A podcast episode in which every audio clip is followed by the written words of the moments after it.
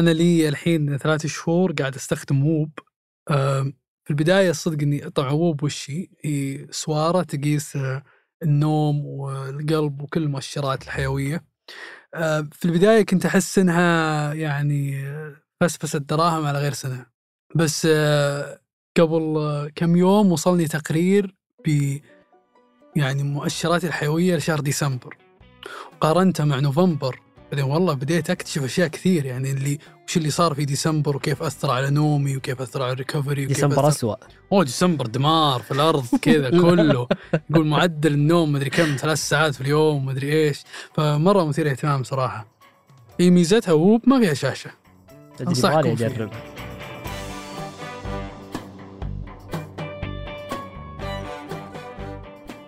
هذا بودكاست الفجر من ثمانية. بودكاست فجر كل يوم نسرد لكم في سياق الأخبار اللي تهمكم. معكم أنا إيمن الحمادي وأنا فارس الفرزان.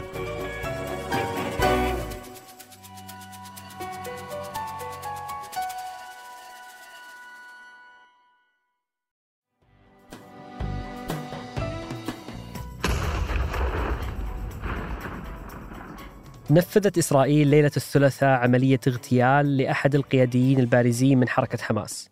الهجوم الإسرائيلي تم بطائرة من دون طيار على مبنى في الضاحية الجنوبية بالعاصمة اللبنانية بيروت.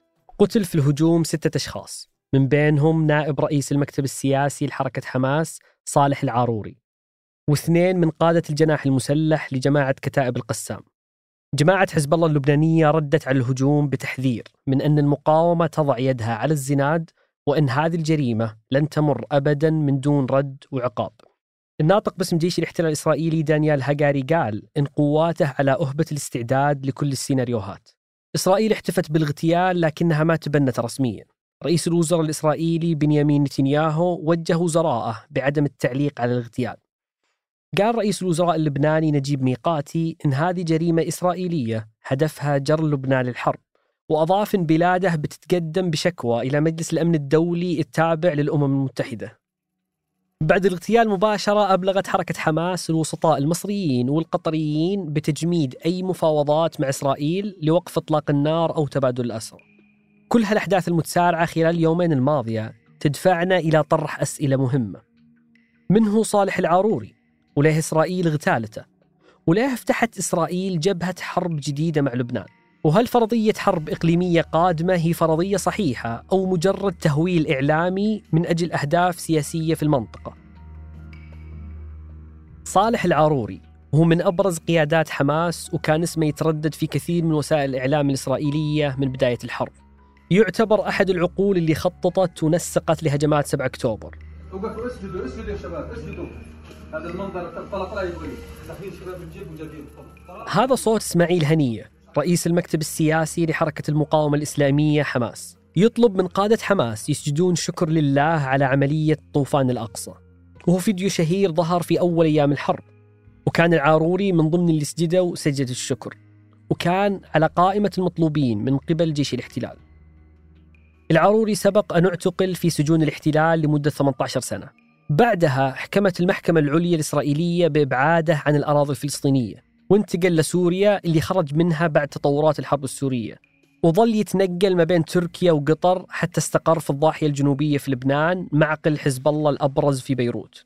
صالح العاروري انتخب في عام 2010 عضوا في المكتب السياسي الحماس ثم انتخب نائبا لرئيس الحركة عام 2017 وهو شخصية مقربة من إيران ويوصفها الإعلام الإسرائيلي بكابوس إسرائيل وعراب العلاقات مع إيران وحزب الله.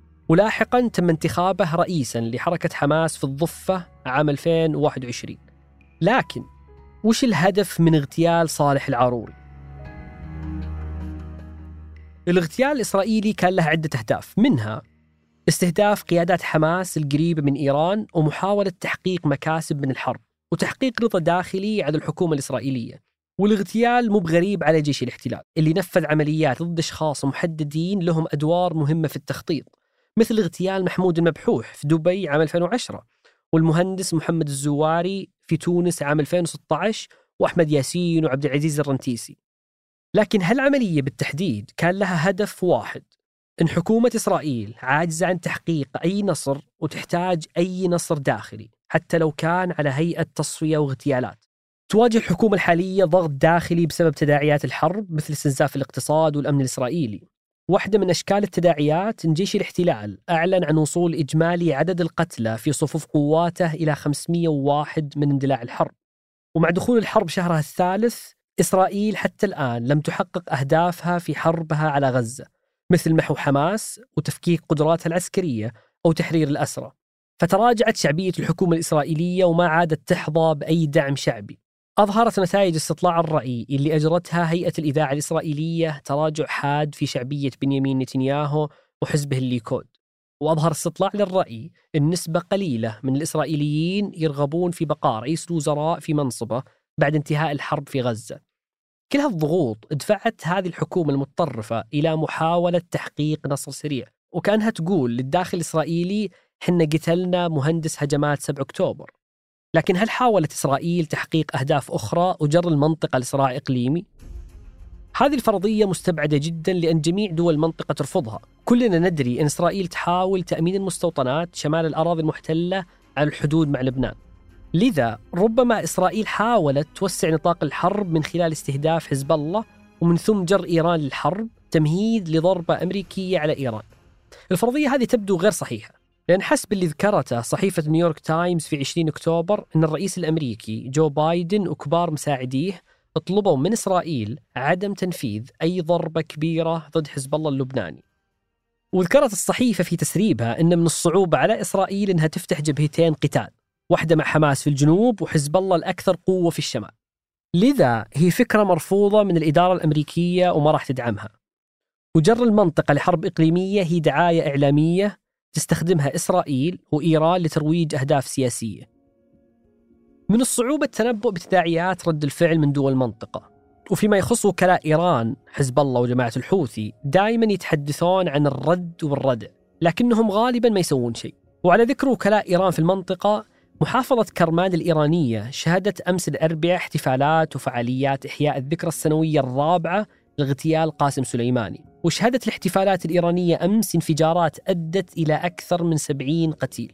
سليماني اغتيل من قبل الجيش الأمريكي في عام 2020 ومن وقت اغتياله سمعنا تهديد ووعيد من الإيرانيين وكلائهم لكنهم ما سووا شيء. وحتى في اغتيال العالم النووي الإيراني محسن فخري زادة من الموساد في عام 2020 ما كان في أي رد إيراني إلا الخطاب المعتاد بأن إيران تحتفظ بحق الرد. العاروري كان ضمن فريق التفاوض.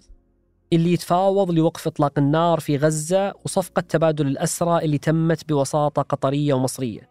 وجريمة اغتياله ثم تجميد المفاوضات ووقف إطلاق النار قاعد يعطي مؤشر مهم على أن أمد الحرب بيزداد تعقيد.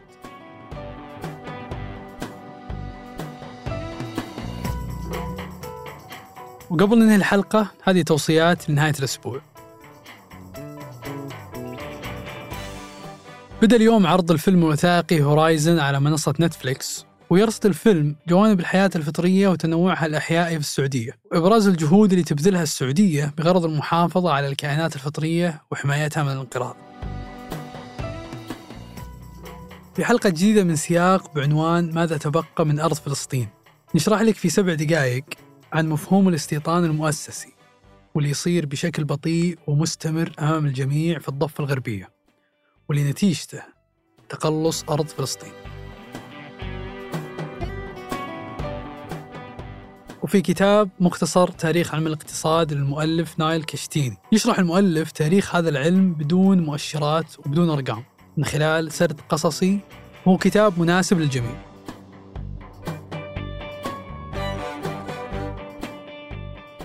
أنتج هذه الحلقة سفر عياد وقدمتها أنا أيمن حمادي. وأنا فارس الفرزان. وحررها تيسير قباني. نشوفكم فجر الأحد